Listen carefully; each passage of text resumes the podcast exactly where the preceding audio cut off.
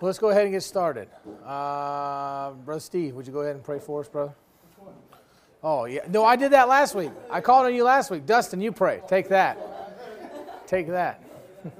Heavenly Father, Lord, we thank you for this night that we can uh, come and uh, just spend some time in your word, Lord, and learn more about your word. We thank you for your word that uh, you give it to us and we can have it in front of us. Lord, I just ask that you would uh, be with Brother Joe and uh, be with Pastor Leonard. And so we uh, just dive in and learn a little bit more. In Jesus' name we pray. Amen. All right. So, uh, kind of picking up where we left off last week. Uh, I told you kind of where we were going to go this week. Um, in ch- uh, chapter number 3, verse 5, it says, He therefore that ministereth to you the Spirit and worketh miracles among you, uh, doeth he it by the works of the law or by the hearing of faith. So we talked about um, the differences between the working of the law, the hearing of faith uh, last week. And uh, I told you this week I wanted to get into a little bit about this miracles, uh, about the miracles that are that are mentioned here. Of course, Paul the the gave you two different ways to look at this uh, over there. That the he in verse five is in reference to the who in verse number one, and uh, uh, also so that the people who were uh, sowing discord, if you will, or preaching false doctrine, they were the ones that needed to uh, basically get up to Paul's level on the on the front of miracles. And we ran a few verses how, you know, Paul uh, he was he was uh, performing miracles and he had full he had made full proof of his ministry, and so um, there was uh, no doubt of his apostleship. Now, on this thing of miracles, I wanted to there's a, there's kind of a uh, a practical and spiritual lesson to be said here um, because he says here, therefore, that, that ministereth to you, doeth he it by the works of the law, but he, asks, but he says, uh, and worketh miracles among you. Now, go over to 1 Corinthians chapter number 1. 1 Corinthians chapter number 1. And this is a this is kind of a foundational verse when we talk about miracles, we talk about signs, we talk about wonders. Of course, you deal with it with the charismatic movement, um, you know, the faith healers and all that kind of thing. And so, the kind of the, the, the cornerstone verse that we go to, uh, to, to uh, kind of the jumping off point, if you will, is going to be 1 Corinthians chapter 1, verse 22. It says, For the Jews require a sign, and the Greeks seek after wisdom. So they're complete opposites. There's a fundamental difference uh, between Jews and between Greeks.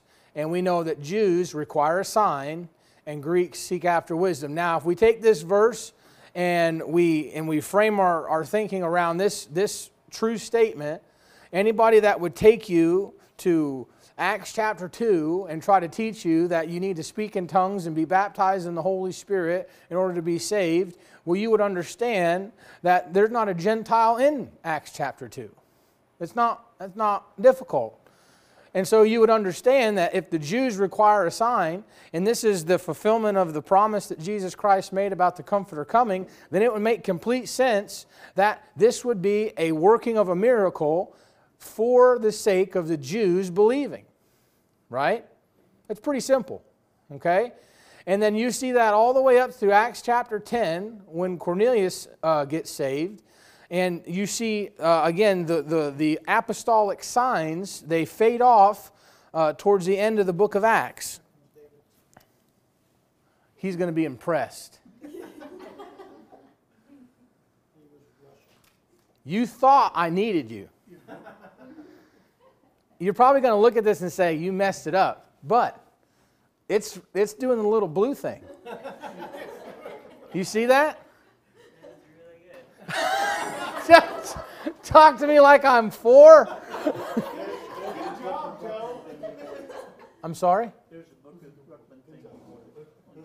The book? Oh. So, uh, am I doing it right? Fantastic. Man, even an idiot can figure it out. Everyone, everyone's looking at me like I'm three. It's all right. It's okay. I can take I can take it. What's that? Yeah, right. Once my hair goes, I'll look like a three year old again. Anyways, this is all recorded. Thank God. But, anyways, yeah, back to uh, what's really important here. Uh, the Jews require a sign, and so we know that the apostolic signs are given so that Jews would believe. Now, we know that that thing takes a turn in Acts chapter 7 when the Jews reject fully at the preaching of Stephen, right? So, lo, I go to the Gentiles, uh, uh, as the, as the, um, uh, as the Apostle Paul, his ministry is primarily to the Gentiles.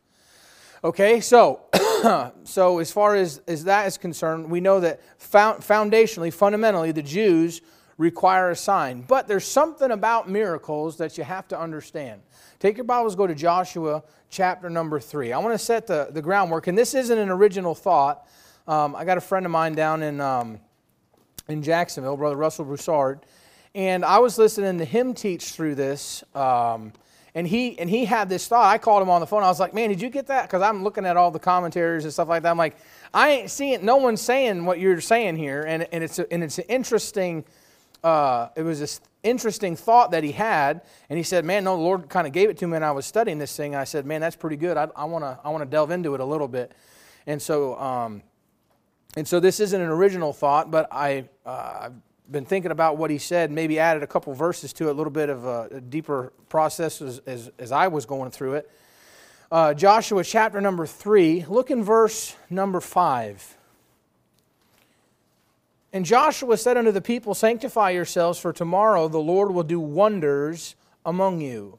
And Joshua spake unto the priests, saying, Take up the ark of the covenant and pass over before the people. And they took up the ark of the covenant and went before the people.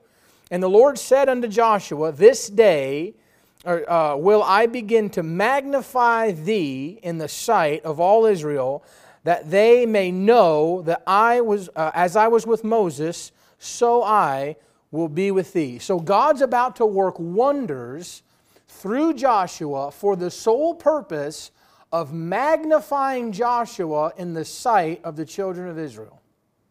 You see that? And he says the reason is, is because now you're taking over where Moses left off, and it's really important that those people see that you're the guy. And so God's about to work miracles to magnify Joshua in the sight of the people. This isn't much different than what uh, God did with Moses. Go to Exodus, the book of Exodus, chapter 7. We see something here in regards to signs and wonders and miracles and those kinds of things. Exodus chapter 7. And again, this is, I, I think, was a great thought. Exodus chapter 7, look in verse 1. And the Lord said unto Moses, See, I have made thee a God to Pharaoh, and Aaron thy brother shall be thy prophet. Thou shalt speak all that I command thee, and Aaron thy brother shall speak unto Pharaoh that he send the children of Israel out of his land. And I will harden Pharaoh's heart and multiply my signs and my wonders in the land of Egypt. The signs and the wonders that, that take place uh, in, in, the, in, the, in the following chapter here in the book of Exodus, you know what it does? It makes Moses as a God. And who made him that way? God did.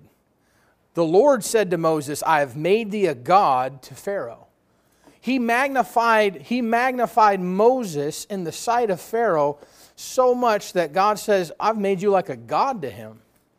He looks at you a certain way because of things that I've done through you. You see that? And God does the same thing now. You say, well, the apostolic signs are done. I get that. But how do you define a miracle? Right? How do you define a miracle? You see, you see somebody gets up and get, you know, salvation's a miracle. Salvation's a miracle.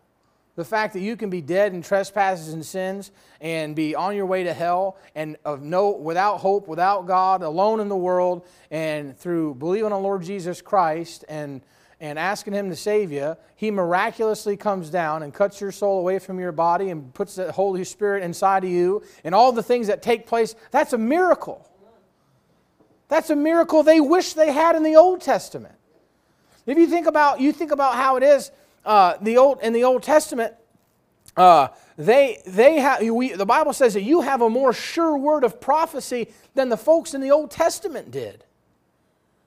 And they had angels coming down and pre incarnate uh, uh, sightings of the Lord Jesus Christ and all the Dathan and Abiram and all these different things that take place in the Old Testament. And uh, I mean, the, uh, the uh, Balaam's ass talking to him. I mean, you had all kinds of crazy things that took place in the Old Testament, and the Bible says you're better off than they are. How you figure that? You have a book that records every miracle. You have, the, the fact that you have a book sitting in your lap tonight is a miracle. You know that, right? The fact that you have a God that through all the process of time and all the, the uh, attempts of the devil and the attempts of higher criticism and scholarship to remove that book from your lap, it still sits right where it is tonight. That's a miracle. It's an absolute miracle. You know, sometimes when a guy gets up and preaches, you know, sometimes what you don't see, sometimes you look at that person and, and you see them as a great preacher, and you should. And you look at them and you go, my goodness, what a sermon, what a blessing. And you know what sometimes we have a tendency to do? We have a tendency to look at Christians and we look at preachers and we say, man, I wish I could be as spiritual as them. Man, I wish God could use me like God uses them. And you want to know something? That guy behind the pulpit, you know what he's saying? God, I don't even know why in the world you'd ever use me. I don't know why I'm here. I'm not worthy to be up here. I'm a soup sandwich. I'm a mess. And God uses him. You know what that is? That's a miracle. You know what sometimes our tendency is to do is we, we downplay it, we, downcut, we, we undercut it, and we say, oh, you know, well, we pick out the flaws of the preacher. Instead of embracing the fact that, oh my goodness, man, in spite of his flaws, God still uses God still speaks through him. It's a miracle that God uses anybody. I mean, you don't have to have, you don't have to be, you know, some kind of evil, wicked, you know, uh, you know, heathen and get saved. Yeah, it's easy to say, well, that, that, that's a miracle. That, that guy even got saved. Yeah, it is. But it's also a, it's a miracle that you got saved. It's, it's crazy that God, you know, it, it boggles the mind that, that uh, God's even mindful of us. You know, the Bible says, What is man that thou art mindful of him? How, how, that's wild that God would choose us to, to, uh, to bring forth his message and to be the ambassadors of the Lord Jesus Christ. That's a miracle. And so you have modern day miracles all around you. You know that you know, think about this. Think about your past and think about the series of events that it took for you to get to this church. Now, I, I don't know if you downplay that. I don't downplay that. Because I know, as far as Bible believing uh, preachers go and Bible believing works go, you don't, you don't, they're, not, they're not very prevalent. They're not prevalent. And ones that say they, they believe the King James Bible, they really don't believe it, they just use it. Right? And if you pin them down, they squirm. You see what I'm saying? I'm talking a real strong Bible believing church, pastor that's in the book, teaches the book. You know that it's a miracle that you're here? Think about, think about why the, how in the world did you get here? That's nuts. it's crazy. You know, I, I, sit back and I reminisce sometimes and I think about where I was uh, when I was in upstate New York, and I'm thinking there was, there was no uh, PBI. There, Dr. Ruckman at the one church that was up there, they hated him. They hated Pensacola. They hated Dr. Ruckman. They want nothing to do with him. How in the world did I end up at his school? How in the world did a stupid, ignorant, you know, I didn't know nothing. My family didn't ever raise in church, never knew nothing about the Bible. Uh, nominal Catholics at best, never went to mass, never did. I mean, just just heathen, just strict no God, right? How in the world did I get to Pensacola Bible Institute? How in the world did I get called to preach? How in the world did I? How in the world did I end up here? You know what? That's a miracle. That's a miracle. And you know what? Sometimes uh, people they force themselves into positions, you know, because they get they get you know impatient and they and they uh, you know try to pull an Absalom or pull an Adonijah and they try to do their own thing. That just happened oh, over at a, a, church down the road here. Uh, associate pastor been there for a while, and that pastor's been at that church for man, 30, 40 years maybe. He was the, he was the uh, youth guy before the pastor before him, and then I think he was the associate. And then when he passed, the pastor passed away, he took the church over and been pastoring ever since. And now he's got this. Uh, I don't know where. I don't know if he was a Crown guy or a Tennessee Temple guy, or he's one of these Christian college guys, you know. And uh, he he goes into the pastor's office and says, "You need to you need to resign. It's my time to be the pastor."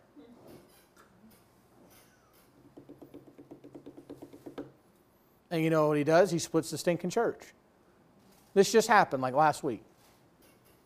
And you say, when he sits there and he, can look over his congregation of people that he stole from another man. It's like, how did you do it? Was it a miracle? No, I did it myself. You know what he was? He was like Simon the sorcerer. He's like, hey man, I saw what you, I saw that miracle you did. Uh, how can I get that? can I pay for it with money? You know, how, how do I obtain that? That's what he looked at it as.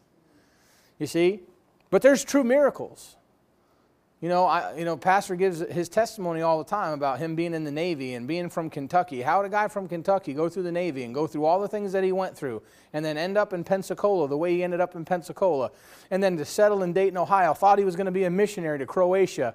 And the Lord says, if you ain't going to start a church here, what makes you think you start one in Croatia? And then he cleans his garage out and makes it a stinking church. And, and then all of a sudden, you know, here's Amy and Steve, and he, need, he has a piano player sitting there, and she's been here ever since. And his family's raised up in here, and now you've got generations of Andereggs sitting in the same church.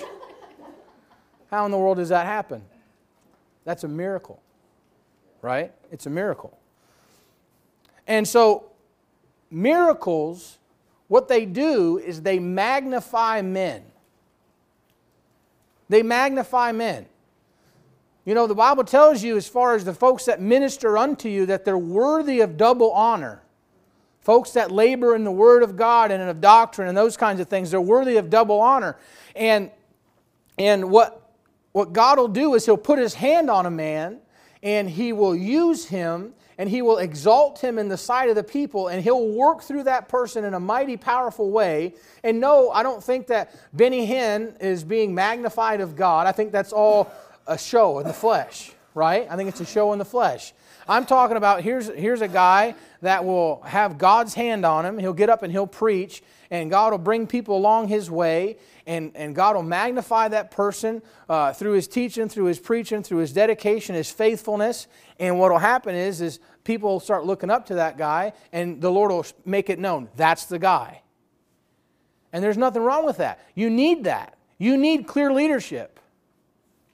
And there's nothing worse than somebody who thinks they're the guy and they're not the guy.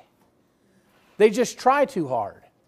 They want to be the guy everybody looks to. They want to be the guy that's supposed to have all the answers. And so they get their little group over here and they talk and they give them all their advice. And they're not behind the pulpit. They're not doing all this. They just got their little crowd over here and they're working their crowd.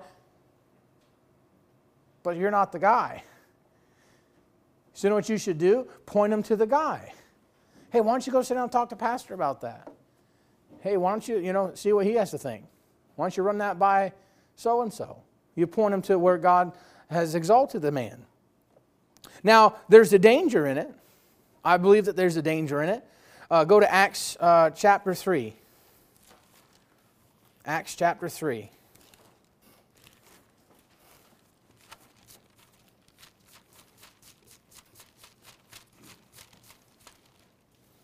Acts chapter 3, look at uh, verse 12. And when Peter saw it, he answered unto the people, Ye men of Israel, why marvel at this? Now, if, you, if you're familiar with the passage, here's a man, he's lame in his feet, and he goes over there and he says, Hey, you know, you got any money? He says, Silver and gold have I none, but what I have I'll give to thee. In the name of the Lord Jesus Christ, arise and walk. And his ankle bones, they, they, they receive strength, and he gets up, he starts leaping around. That's where we're at. And the people, they start gazing and, and they start uh, wondering at Peter and John. And Peter says, uh, uh, Ye men of Israel, why marvel ye at this? Or why look ye so earnestly on us, as though by our own power or holiness we made this man to walk? The God of Abraham and of Isaac and of Jacob, the God of our fathers, had glorified his Son Jesus, whom ye delivered up and denied him in the presence of Pilate when he was determined to let him go. But ye denied the Holy One and the just and desired a murderer to be granted unto you and killed Prince of Life, so on and so forth. Um, in verse 16, and his name through faith in his Son hath made this man strong, whom ye see and know Yea, the faith which is by him hath given him this perfect soundness in the presence of you all. He's saying, hey, yeah, God, eh, listen, God did a miracle. And you know what they're doing? They're marveling at Peter and John. Okay? And then so what they do is they're they're marveling at Peter and John. They're saying, "My goodness, man, look at the power that they have. It's amazing. These guys, they got the hand of God on them." And they, they point them right back to the Lord Jesus Christ and say, He's the one. He's the one that gives us that power. He's the one that gives us that authority. Right? Go to Acts chapter 5. Acts chapter 5, verse 12. And by the hands of the apostles were many signs and wonders wrought among the people, and they were all with one accord in Solomon's porch. And the rest durst no man join himself to them, but the people magnified them. The people magnified them. Why? Because of the signs and because of the wonders. Now, the reason I show you those verses on Peter, and, and this is a little bit skeptic, or, uh, speculative, if you will, uh, but remember when we were talking over there um, in Galatians chapter 2 when Paul rebukes uh, Peter to his face? You think about this. In Acts chapter 15, Peter stands up. He is absolutely the guy. He's got, he's got the, this is Acts chapter 3, Acts chapter 5. He stands up at the council at Jerusalem in Acts chapter 15 after Paul gives his discourse. Remember, we, all, we talked about that a few different times. And what happens is, is Peter stands up and he's the end all be all. And he says, Yeah, we're going to be saved just like they said we was going to be saved. He gets up and says, and he's the guy. But remember, he goes up to uh, Antioch and he's sitting down there with the Gentiles and all of a sudden the car pulls up outside and all the Jews show up and he says, uh, Sorry, boys, I got to go. You ever wonder why he did that? Do you think maybe, maybe, just maybe, that he had been lifted up so high and he had been magnified so high that, uh, you know, he could have possibly let it go to his head a little bit? And now all of a sudden he's got a reputation that he has to uh, manage? And, you know, I know that I'm just at Antioch for a little bit of time. I got to live in Jerusalem. You see that? So the, the, the problem is, is if when God starts using you, and God, and God will do that, it doesn't, not just in a church, God will do that at your work.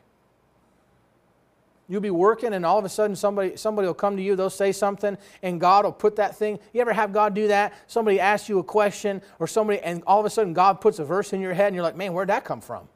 And you give them that verse, and, and they're just like in awe, and they're like, my goodness, I've never heard something like that before in my life. And you're like, yeah, I didn't know I could do that. You know, and God just kind of like puts his hand on you for a second. You know what he's doing? That's a miracle, man. It's a little mini miracle. no, you didn't raise the dead, but that's pretty awesome when God does that. Doesn't that like feel good when God does that? And what God will do is he'll he'll just lift you up in the sight of people around you. You know what we have to do? We have to make sure we keep a level head because you know you can get the big head and you can think that you're something when you're nothing. And that's what he admonishes us over there in uh, romans uh, chapter 12 he says that you think not of yourselves more highly than you ought to think right? Paul has a has the same has the same thing.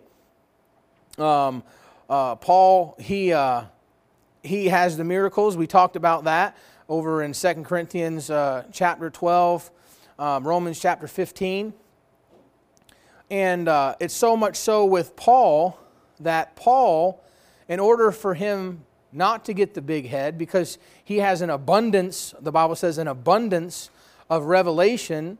Uh, go into 2 Corinthians chapter 12. 2 Corinthians chapter 12. I mean, he has the miracle of getting caught up to the third heaven and seeing things that can't be uttered, right? And look in verse 7 of 2 Corinthians chapter 12. And lest I should be exalted, look at this, above measure.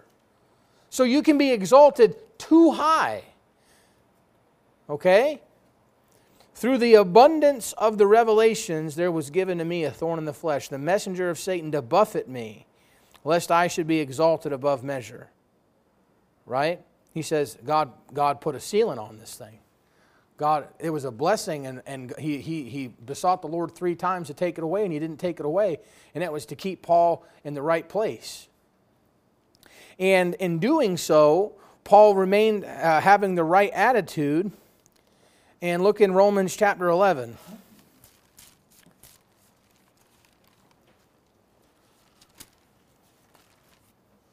Romans chapter 11. Look in verse number 13. For I speak to you, Gentiles, insomuch as I am the apostle of the Gentiles. Look at what he does. I magnify mine office. He doesn't magnify himself, he magnifies his office. So I'm not, listen, I'm not saying, uh, you know, it's important that God does miracles through us. It's important that God uh, puts his hand on you, and, and sometimes he'll exalt you in the eyes of people. Uh, what our job is to do is to make sure we continually not magnify ourselves, but magnify the office that God gave us. Again, you may not be the pastor, you may not be a preacher uh, per se, but you know what? You've been given the ministry of reconciliation, right? You've been called to give an answer of the hope that lies within you with meekness and fear.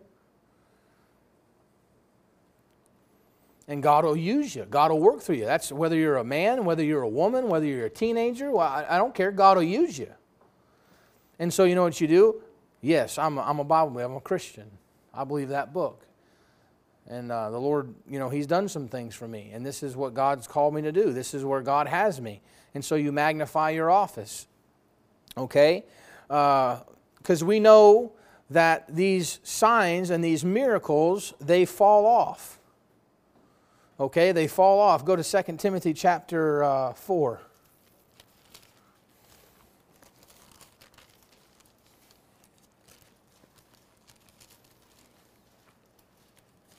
Second Timothy chapter 4. Paul, towards the end of his ministry, he's admonishing Timothy. 2 Timothy chapter 4, verse 20. Erastus abode at Corinth but Trophimus have I left at Miletum sick. You know what Paul's doing? He's losing the signs, he's losing the wonders, he's losing the miracles. I touched on this last night in the sermon. You know, what do you do? What do you do when you can't uh, when you can't serve the way you used to serve? Paul's getting to a place now where his ministry looks completely different than it did when he started. It ain't the, it ain't the bright shining light on the road to Damascus anymore. Right? This isn't seeing people rise up and walk. This, this isn't that anymore. This is, I'm sorry, Trophimus, I, I don't have the, if I could touch you and heal you, I would, but man, I don't, I just don't got that juice anymore. It's just not what it is. Go to Acts chapter 28.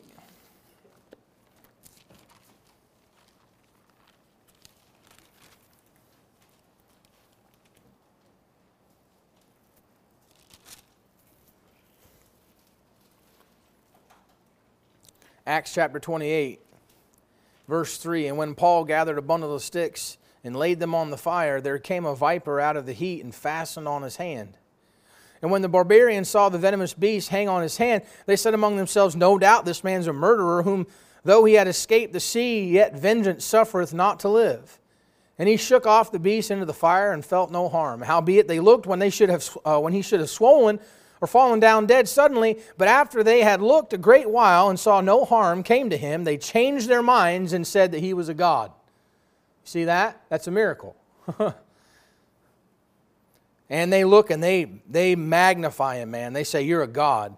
In the same quarters of the possession, uh, same quarters were the possessions of the chief men of the island, whose name was uh, Publius or Publius, who received, uh, who received us and lodged us three days courteously and it came to pass after the father of uh, Publius lay sick of a fever and of a bloody flux, to whom Paul entered in and prayed and laid his hands on him and healed him. You see that? And look at verse 9. So when this was done, others also which had diseases in the islands came and were healed, who also honored him, or excuse, honored us with many honors. And when we uh, departed, they ladened us with such things as were necessary. God uses that miracle, and he and he magnifies Paul, uh, and he and he brings him up and, and, and lifts him up in the eyes of the barbarians, because miracles magnify men. That's what you got to know.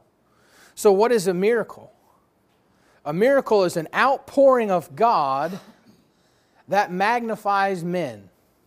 It's an outpouring of God that magnifies men. Now, when I say it magnifies men, it can manifest itself in different ways. So, uh, the one that is magnified, it could be the one that's performing the miracle, right? Because maybe it's not good for the one that the miracle is being pronounced upon, right? Moses, he gets up and God, ma- uh, God makes him as a God to Pharaoh, but do you think Pharaoh got the good end of the deal of that miracle? Absolutely not. he got his heart hardened and uh, they had to sleep with the frogs and they had all the plagues that came through and they were like man put that stinking rod away man every time that rod comes out it stinks for us you know and all the water turns to blood and they lose their firstborn. And they're like, get out of here with your miracles, man. Think about, you think about Elijah. He stands on top of a mountain and he tells all the, the sons of Baal, he says, hey, you know what? Why don't you go ahead and build you an altar? I'll build me an altar. You call out to your God. I'll call out to my God and we'll see what happens. And so they call down, they go night and day, they're cutting themselves and offering themselves. And, and, and he says, Is your God sleeping? Or maybe he's gone on vacation. Where's he at? and he's making fun of them. And then, of course, he digs the moat around his altar and he fills it with water, which was the most precious substance in those days because it was a drought. And he calls on God, and the fire falls and licks up everything. And God gives, uh, God gives, uh, uh, um, God gives um, credence to his his cry there, and and comes down and shows favor on his offering. And Elijah, what happened? He was magnified. But the people that he was around, wasn't good for them. So the magnification of the miracle could just be on the one performing the miracle. Or the magnification uh, could be on the one that is the partaker of the miracle, the one on the receiving end. If you, if you remember Elisha, he's dead. His bones is in the ground. Guy, chuck, guy chucks a dead man in there and he touches Elisha's bones and he comes up and is like, wait a minute, I'm not dead. right? It didn't benefit Elisha any. He was already dead. It was his bones, but that guy got a miracle out of it. And so it magnified that guy. Or it can magnify both. Okay, it can magnify, uh, just like it magnified Peter, and it also magnified that man who couldn't walk. Both of them got the benefit. Okay, and, and same with Paul. You know, Paul, he, uh, he gets magnified in front of those, uh, in front of those barbarians. And uh, the barbarians also they had uh, people that were there that was healed and all that kind of thing. And so both people benefited. So you know the, the miracles can work in, su- in such a way but what it is it's god outpouring his spirit outpouring his power and a man in some way shape or form they get lifted up and they get the benefit of it but there's something that's extremely different than miracles okay and he alludes to this uh, back, in, uh, back in verse 5 of chapter 3 because both things are represented here in the verse. Look at what he says here. He therefore that ministereth to you the Spirit, comma, and worketh miracles. So the other, the contrast here, the other, the other part of this thing is ministry. And the two are not the same. That's why there's a comma and an and there.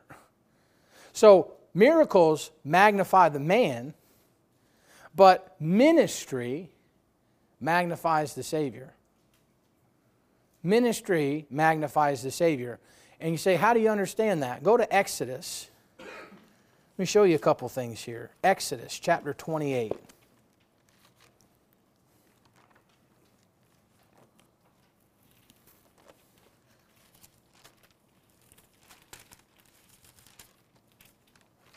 Exodus 28.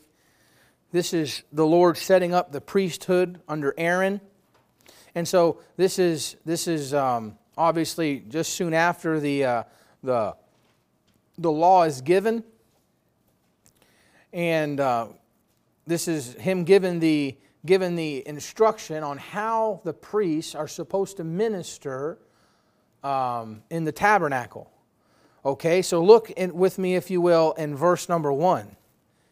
Take thou unto thee Aaron thy brother and his sons with him from among the children of Israel, that he may, look at this, minister unto me in the priest's office. Okay, look at uh, verse 3. And thou shalt speak unto all that are wise hearted, whom I have filled with the spirit of wisdom, that they may make Aaron's garments to consecrate them, that they may minister unto me in the priest's office. Look at verse 4. These are the garments which they shall make the breastplate, and the, uh, the breastplate, and an ephod, a robe, a broidered coat, a mitre, a girdle, and they shall make the holy garments for Aaron thy brother and his sons, and they may minister unto me in the priest's office. Look in verse 35, same chapter. Verse 35 And it shall be upon Aaron to minister, and uh, his uh, sound shall be heard from the goeth uh, into the holy place before the Lord. Before the Lord. And then finally, look in verse number 41 And thou shalt put them upon Aaron thy brother and his sons with him, and shall anoint them and consecrate them and sanctify them, that they may minister unto me in the priest's office. As God first set up priests, as God first set up folks that are to minister, they're to minister to God. You know, the first time the word minister shows up in the Bible is with uh, Joshua and Moses. Right? And Moses is the head guy, and it says that Joshua is his minister. You know the, the funny thing about Joshua being Moses' minister? Is he's almost invisible until Moses dies. You never hear about him. You never hear about him. He's invisible. You want to know why? Because a minister is supposed to minister to God. You know, we talk about the ministry. You know what, you know what they've made the ministry nowadays? They've made it about people. The ministry ain't about you. There's a mind, mind bender. You think about that? You got a pastor that's the pastor of this church. You know what he's supposed to do? He's supposed to minister unto God, not unto you. You know he's supposed to labor? He's supposed to labor in the Word of God and doctrine, and he's supposed to be given to prayer. He ain't supposed to be messing with people all the time. See, the, the church nowadays, they think that the pastor is also a psychologist and a therapist and a, you know, a lawyer, and uh, our pastor seems to be a handyman. And now, if, the, if he's helped you out with something, that's not, I'm not saying that you're doing anything wrong. That's his personality, that's the way he is. And, and honestly, he's not doing it for you, he's doing it for the Lord. That's why he's helping you out, right? But you have to understand what is the ministry. The ministry ain't about people. The ministry is about God.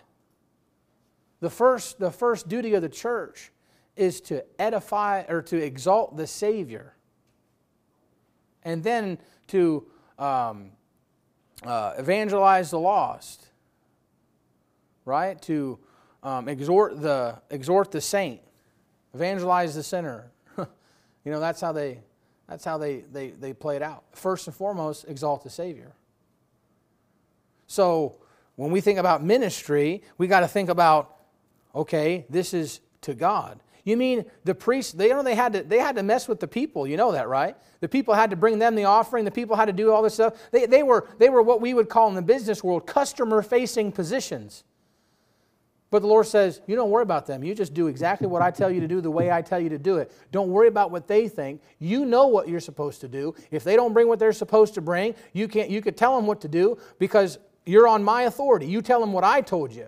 You're not giving them your two cents, you're giving them my two cents. You minister unto me. I'm your boss, not them.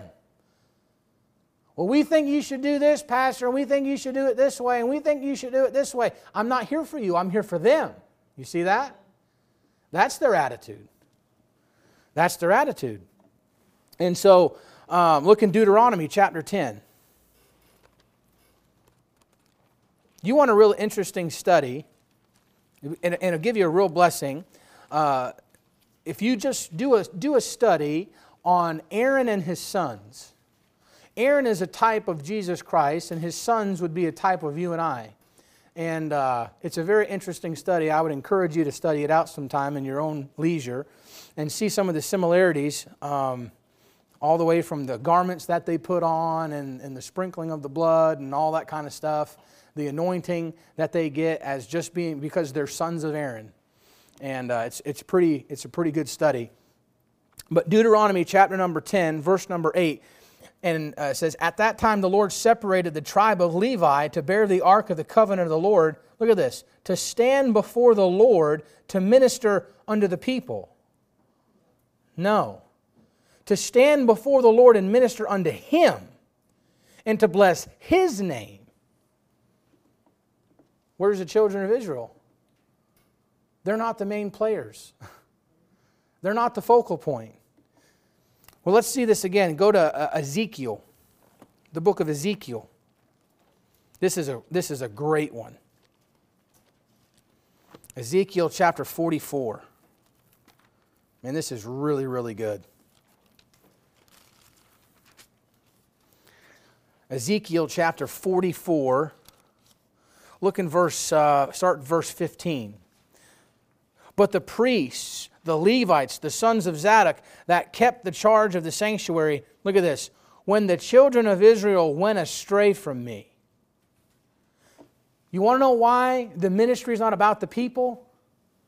Because if the ministry is all about the people, what happens when the people don't do right? Do you leave? Do you stop? What did, what, did, what did you say here? The priests, the Levites, the sons of Zadok kept the charge of my sanctuary. When did they keep the charge? When the children of Israel went astray from me. They shall come near to me to minister unto me. They shall stand before me to offer unto me fat in the blood, saith the Lord God. They shall enter into my sanctuary, and they shall come near to my table to minister unto me, and they shall keep my charge. Isn't that good? You say when? When the people don't want to do right. When the people don't want to do right, you know what the ministers do? They keep doing what they're supposed to do because their calling and their ministry is not about the people, it's about the God that they're serving. Go to Matthew chapter 20. It's really important that we understand what ministry is. Because you know when you when you read Paul's writings, Paul he gives credit to a bunch of people that aren't well known in the Bible. And he calls them fellow laborers and ministers and servants and fellow prisoners. And all these names that you see at the end of some of Paul's writings, he gives credit and he gives credence to these people. And they're ministers, they're fellow ministers of Paul. And they're not big time, you know, Bible scholars. They're not traveling like uh, uh, uh, Peter or Paul is and all the different stuff. They're just people ministering. They're just folks ministering. Okay, look in uh, Matthew chapter 20 again. Here's, uh, we just saw what the Old Testament has to say as we get into the New Testament. Look at what is said here in Matthew chapter 20. Look in verse number 20. Then came to him the mother of Zebedee, children with her, uh, came to him the mother of Zebedee's children with her sons, worshiping him, desiring a certain thing of him. And, she, and uh, he said unto her, What wilt thou? And she said unto him, Grant that these my two sons may sit, the one on the right hand and the other on the left, in thy kingdom. But Jesus answered and said, Ye know not what ye ask. Ye are, uh, are ye able to drink of the cup that I shall drink of, to be baptized with the baptism that I am baptized with? And they say unto him, We are able. And he saith unto them, Ye shall drink indeed of my cup, and be baptized with the baptism that I am baptized with. But to sit on my right hand and on my left is not mine to give, but it is uh, but it shall be given to them for whom it is prepared of my Father. And when the ten heard it, they were moved with indignation against the two brethren. What in the world? Why in the world are you, you talking like that?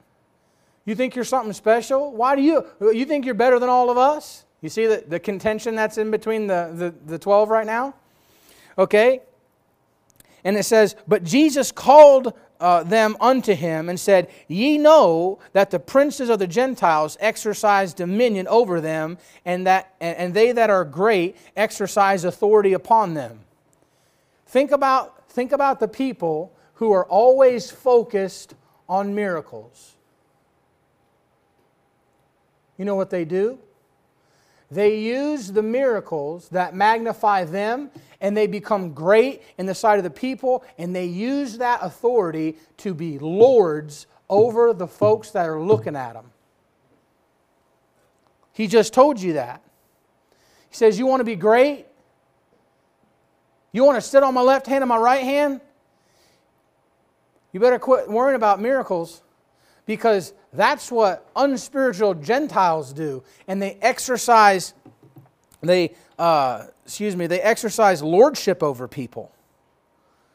They exercise authority upon them. And it says, It shall not be so among you, but whosoever will be great among you, let him be your minister. You see that? You know what? I've met a lot of preachers, and you know what? They think a lot of themselves.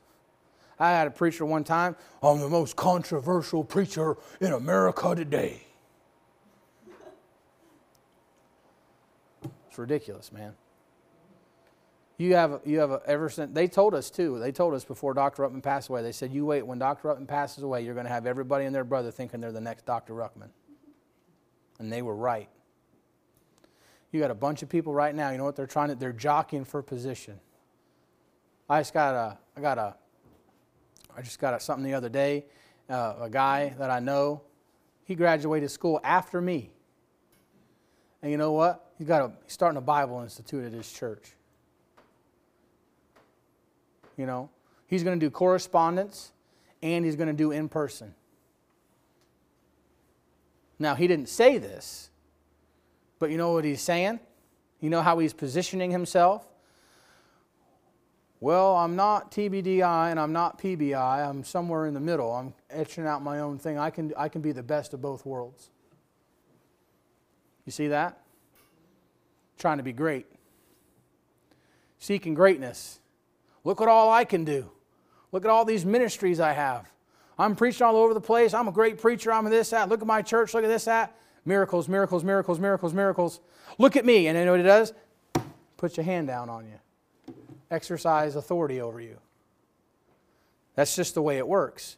And Jesus says, it's not supposed to be among you guys. He says, you want to be great? Become somebody's minister. And then he gives you more light on what a minister is. He says, Whosoever, verse 27, whosoever will be chief among you, let him be your servant. The Son of Man came not to, min- to be ministered unto, but to minister, and to look at this, give his life a ransom for many. What is ministry? What is ministry? A ministry is this Ma- miracles are an outpouring of God that magnifies man. Here's what a ministry is a ministry is the humbling of man that magnifies the Lord. That's what ministry is. Miracles magnify the man, and ministry magnifies the Savior. You want to be you want to be a minister of God? You know what you do? You take a far back seat. You don't require the limelight. You don't require uh, accolades.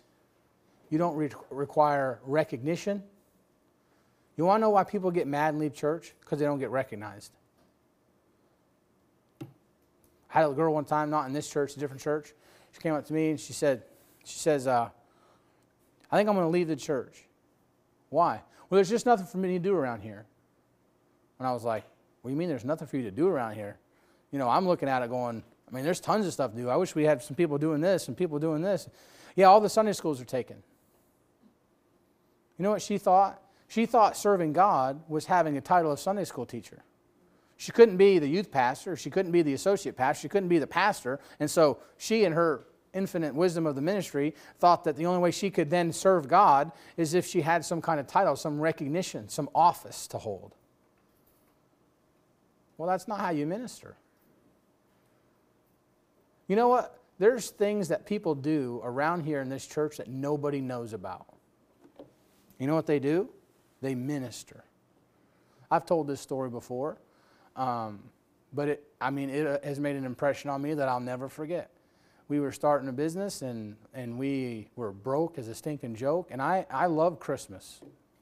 I'm the opposite uh, of the, the humbugs. I, I like Christmas. I was raised, Christmas was a big deal at my house. My dad was a big Christmas guy. And uh, I, I, do. To this day, I love Christmas. It's a big deal. It's my favorite holiday. And uh, I, just, I just really, really enjoy it. And uh, I always try to make sure my kids have a good Christmas. I want it to be memorable for them. Traditions that I had as a kid, I wanted to pass on to my, to my kids. And I remember that particular year, we had no money. We were putting groceries on credit cards. I mean, we were $15,000 in debt. I mean, we were in a bad spot. And I remember I was I came to church. I came to church on Sunday night and I was just I was out of it. I was upset. I was really really sad and my wife she was she was sad. I mean she couldn't pay for groceries you know? And uh, we were just really really broke. And the kids they weren't going to have there was no christmas this year. There was nothing. You know we you know thought we'd you know give them some hand me downs or something like that you know? There was no wrapping of presents. There was no christmas tree. There was nothing. And i remember going through that service and just kind of melancholy sitting there in my pew. And then a brother from this church comes up to me and he says, Hey, come out to my van. And I walked out to his van and he pops his van, and there's a, a van load of presents and toys in that van. He bought all my kids Christmas presents. And he says, Hurry up and get these in your car. Don't let your kids see them. And don't you dare tell them where they came from. You put they came from mom and dad. You hear me? I'll never forget that. That was a big deal. I didn't even know, I didn't, I didn't know he even knew. But he did. And that guy, man, he ministered to me. You know, he ministered, no recognition. Nobody pointed him out for it. I'm telling this illustration now, but nobody ever knew. Some of the greatest ministers you ever met in your life, uh, they don't stand behind a pulpit. You got to think about that. I try to bring it across last night. Sometimes we have this we have this thought in our mind that, and it's because we're so stinking goal oriented in America. Everybody has to, you know, it's like I was at the sheriff's department and these guys, these uh, there's, you know, other Christians at the sheriff's department and they come up to you and they say, "Well, I want to I want to start a ministry, but I need some backing, you know, cuz I'm going to start this ministry for troubled teenagers and and we need and I already have the title, I already have this, we got a nonprofit set up." I'm like, and I asked the guy one time, I said, "Why do you need all this stuff to start a ministry if God told you to start a ministry?" I said, if God told you to start a ministry, why do you need a foundation? Why do you need other people backing you? Why, if you want to help out troubled teens, then why don't you go to the stinking west side of uh, the town here and go deal with some troubled teens? And then if it grows and God gets in it, then you got yourself a ministry. How come you can't minister to the people you're supposed to minister to before you have a quote unquote uh, uh, uh, ministry that's viewable to everybody else? Or do you just want to be somebody that's known to have a ministry? The Bible tells us the difference between the two. And can I say this? It would be just, just as the, as the, the, uh, the apostolic signs went the way of the American Indian towards the end of the book of Acts. And though we can say and we can see that sometimes the Lord, He magnifies people around us uh, sometimes, and sometimes He uses these uh, quote unquote miracles in our life, and he, and he touches us and He uses us, He outpours His Spirit, and he, and he lifts us up on the side of people sometimes that we work with.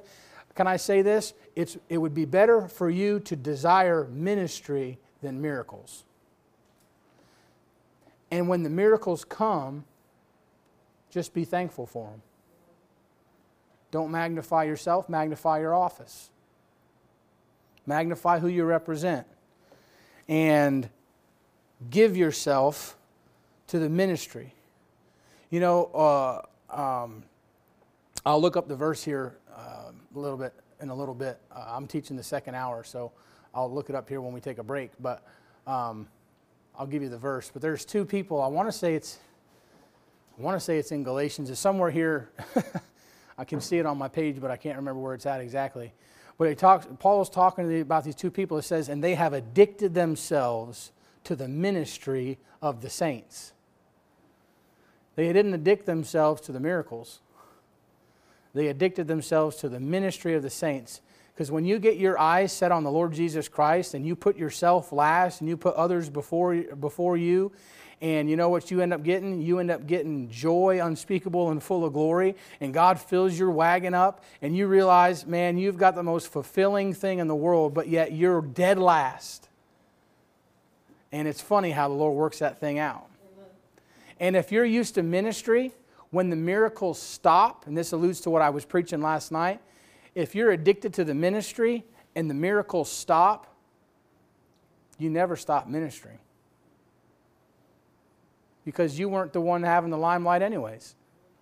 The ministry, sometimes when you're serving the Lord and you've got people looking at you and that kind of thing, that's just, that's just God using you and, and you're in the forefront and people can see you. And when you can no longer do that, you know what you're back at? Just sitting at the feet of Jesus in the back corner doing whatever you can do. But sometimes it's just praying, sometimes it's just caring, sometimes it's a word fitly spoken. But you're okay with it because it's you and Jesus. All right, let's take a break and we'll come back in uh, for the next hour.